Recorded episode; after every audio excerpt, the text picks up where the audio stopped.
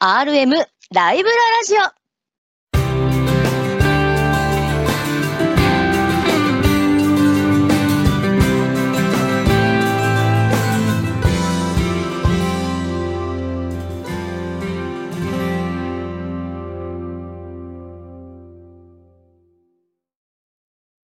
ネコパブリッシングの鉄道書籍 RM ライブラリーの編集担当さんが様々な旬の鉄道の話題をお届けいたします。私、パーソナリティを務めます町田彩香と申します。そして語りますのはこちらのお二人です。はい、チーム RM ライブラリーの葉山健と申します。同じく水野博でございます。どうぞよろしくお願いいたします。よろしくお願いします。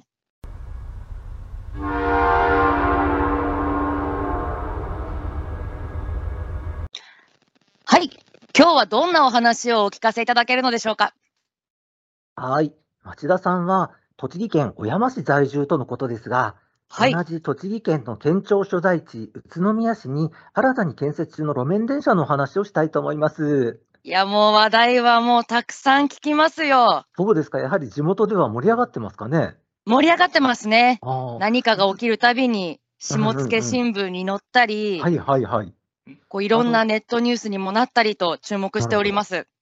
この間ね、試運転が開始されたっていうことで、報道公開がありまして、我々もスタッフがあーそちらにお邪魔したりもしておりました。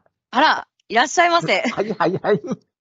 えっと、ちなみに路面電車って、今、はい栃木県内には、まさにこの宇都宮にできるまで、一つもなかった、まあ、うんないという状況なんですけども、はいお町田さん、どこかで路面電車って乗られたことってありますか？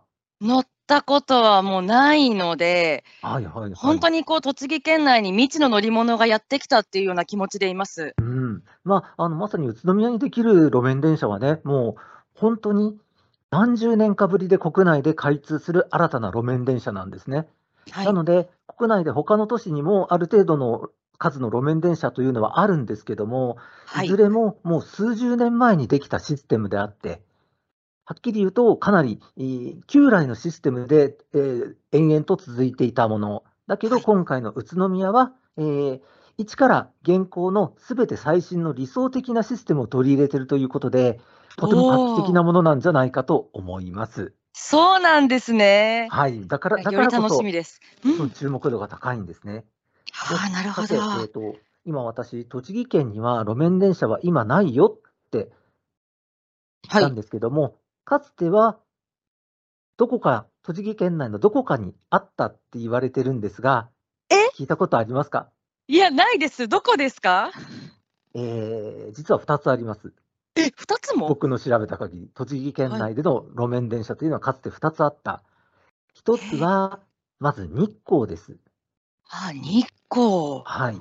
えー日光には国鉄の日光駅、東武日光駅というのがあって、えーはいその2つの駅の前からさらに山の方に登っていく、えー東武鉄道の日光軌道線というのがありました。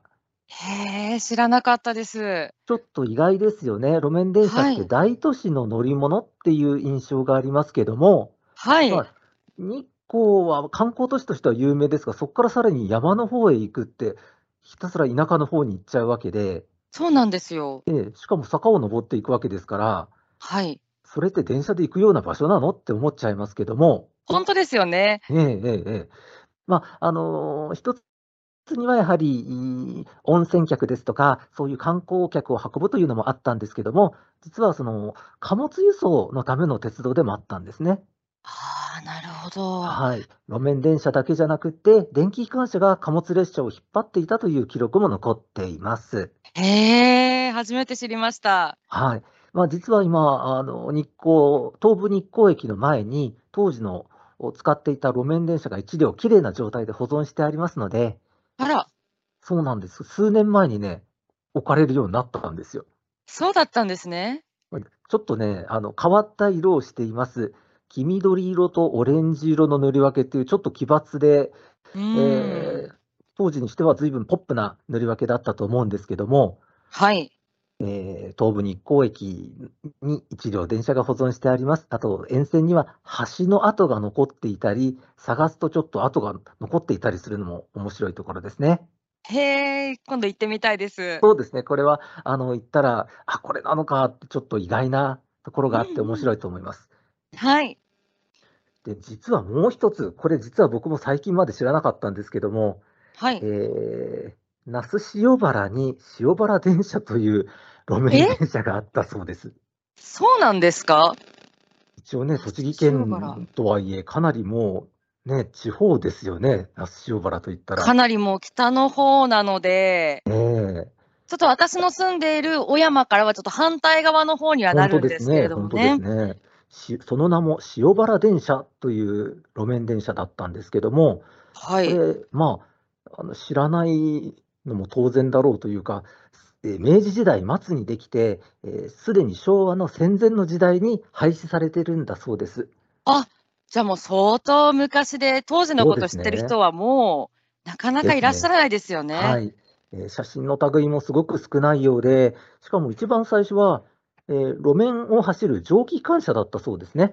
えええーこれ、僕もちょっと調べていてびっくりしたんですけども、えー蒸気機関車に路面電車のような車体をかぶせて、ん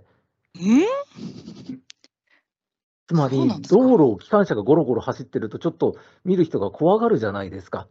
びっくりですよね。ええという理由が定かではないんですけども、おこれをね、スティームトラム、蒸気機関車の路面電車っていう時もあるんですけども、国内でおそらく唯一スティームトラムが走っていたのではないかという説もあります、塩原電車。ええあそうですねそうだったんですか。まあまあ、話脱線しちゃいました。宇都宮の話に戻りますね。はい。えーえ宇都宮 LRT と先ほどから申し上げておりますが、正確にははい芳賀町と宇都宮市の間を走るんですね。はい。芳賀町って私、ちょっとあまりイメージがつかめない町なんですが、どうはいいう町なんでしょうかね？うーん、これはね、ちょっと私が住んでいるところからも、ちょっと距離があるので、私もちょっと何と申し上げたらいいのかっていうふうなところなんですが、うーん、どうでしょうね。どちらかというと、なんか近くの真岡とか、うん結構その、そっちの方が結構イメージ強いので、はいなんかはい宇都宮に通勤する人が多いっていうイメージは漠然とあります。あーなるほどあとは、あの、工業地帯っていうそう風なイメージも少しありますかね。はい。うんうん。えーこのお LRT の終点は、えーまさに本田技研正門前っていう確か停留所になるんですね。えーはいつまりは、あの芳賀町の工業地帯の中に突っ込んでいって、えー要はそこに通う方々のためのものでもあると、そういうふうな意図で建設されるようです。はい。でまあ、LRT、ね LRT って、うん。言っちゃいましたけど、これ、ライトレールトランジット、まあ、いわゆるし、なんというか、路面電車には本来は限らない概念なんですけども、えー都はい市を再開発するにあたって、比較的低コストで人に優しい乗り物、そして環境にももちろん優しい乗り物っていうことで、えーヨーロッパ、アメリカで1990年代ぐらいから見られた動きですね。はい。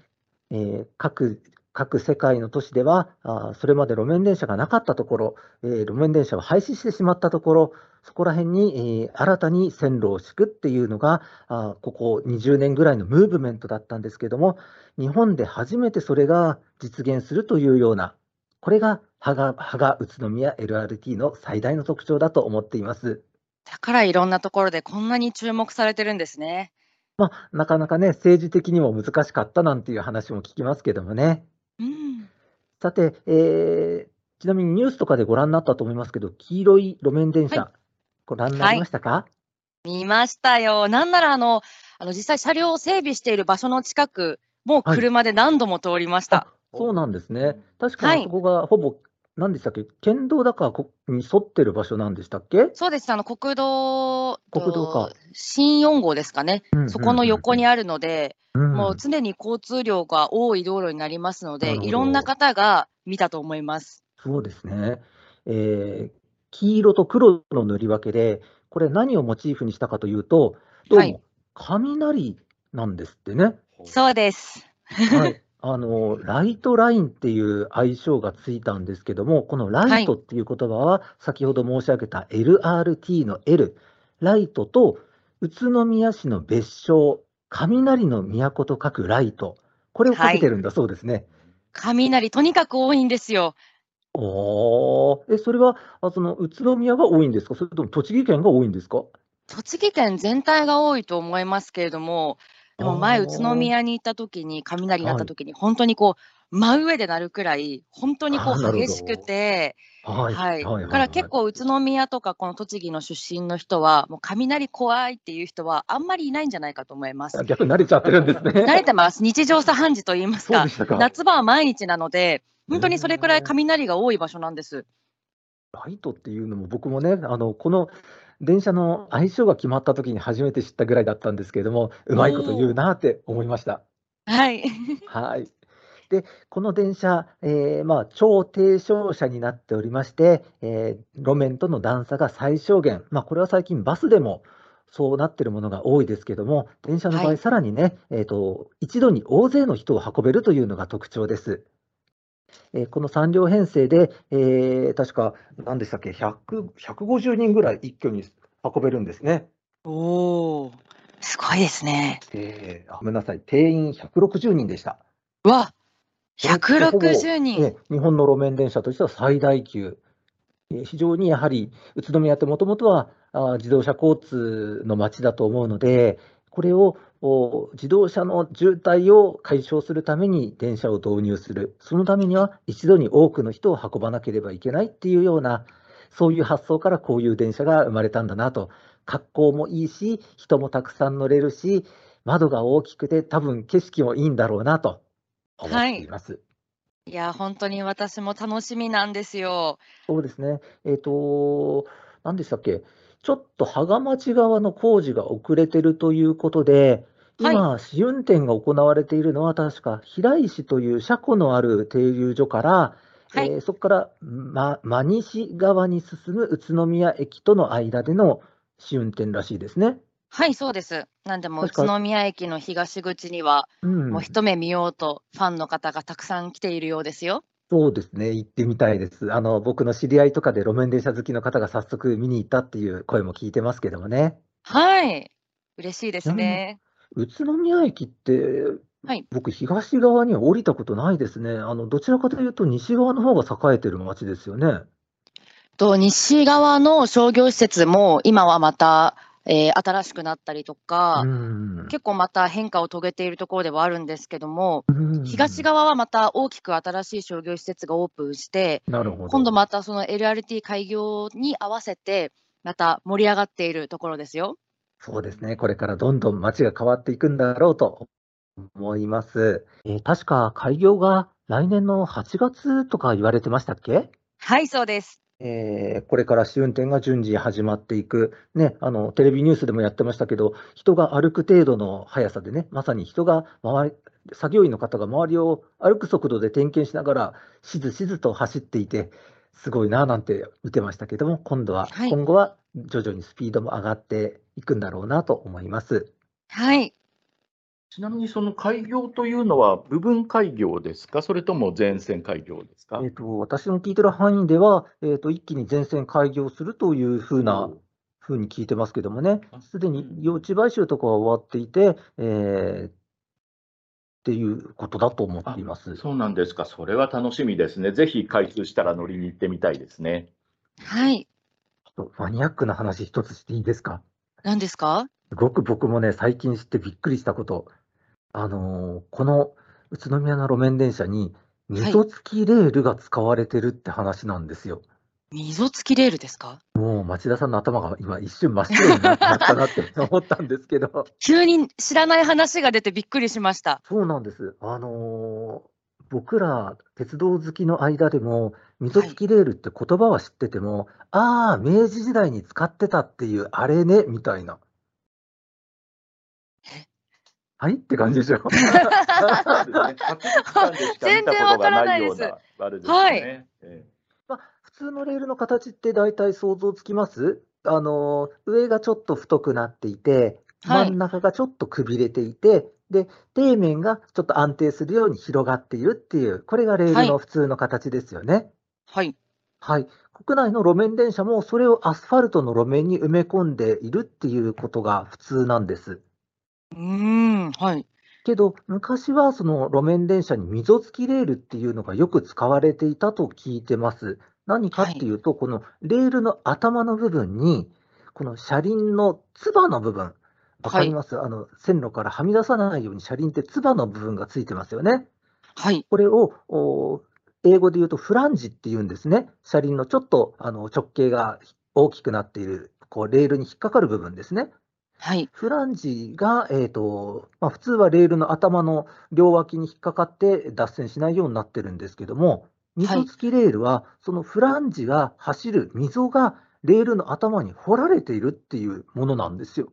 へえ、またちょっと不思議ですね。そうですね、えー僕もなんで溝付きレールっていうのが必要だったんだろうかっていうのは、あまり正確に認識してないんですよ。だって、うん、今、それがなくっても普通に走っているし、はい。ただ考えるに、例えば昔って未舗装の道路にも路面電車っていうのが走っていて、はい。そういうところに普通のレールを埋めると、もう本当にこのフランジが走るべき溝があー土で埋まっちゃったりするのかな。ももともとレールに、鉄のところに溝があの挟まれ、あの掘られていたら、えー例えば割と簡単にこう土をかき出せて、えー脱線しないように走れるのかななんて想像してて、ないずれにしてもど。もう現代では使う必要なんかないんだろうなと思ってたんです。はいと。ころが、えーこの間き聞いた話で宇都宮 LRT にはこの溝付きレール、もう国内では作っていないので、ヨーロッパから輸入してわざわざ敷いてるっていうんですよ。ちょっとね、これは知ってる人少ないんじゃないですか？いや、あの、まさに現地に行ったマニアの方が溝付きレールだって言ってざわついてたっていうね、へえ、びっくりしました、僕も。そこに気づくファンの皆さんもすごいですねさ。すがですよね。本さ当すがですそこはね。さすが。あの僕が言ったら気づくかどうかちょっとわかんないレベル。うん。あのーどうもメリットとしては、えー溝付きレールの方が、まっすぐ電車が走って乗り心地がいいと。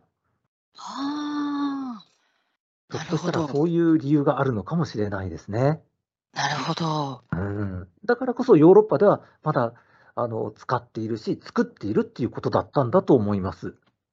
それを今回 LRT には導入がされるってことで、そうですね。全線かどうかまではちょっと確認取れてないんですけども、えー部分的にそれが使われてるっていうのが、えーこれは行ったらぜひ確認しないとなと思っているところです。じゃあもうこれをご存知の方、聞いた方はぜひレールの方もしっかり見ていただきたいですね。あのレールだけは試運転しなくても確認できますからね。そうですね。いつでも確認できますからねそうなんです。よ。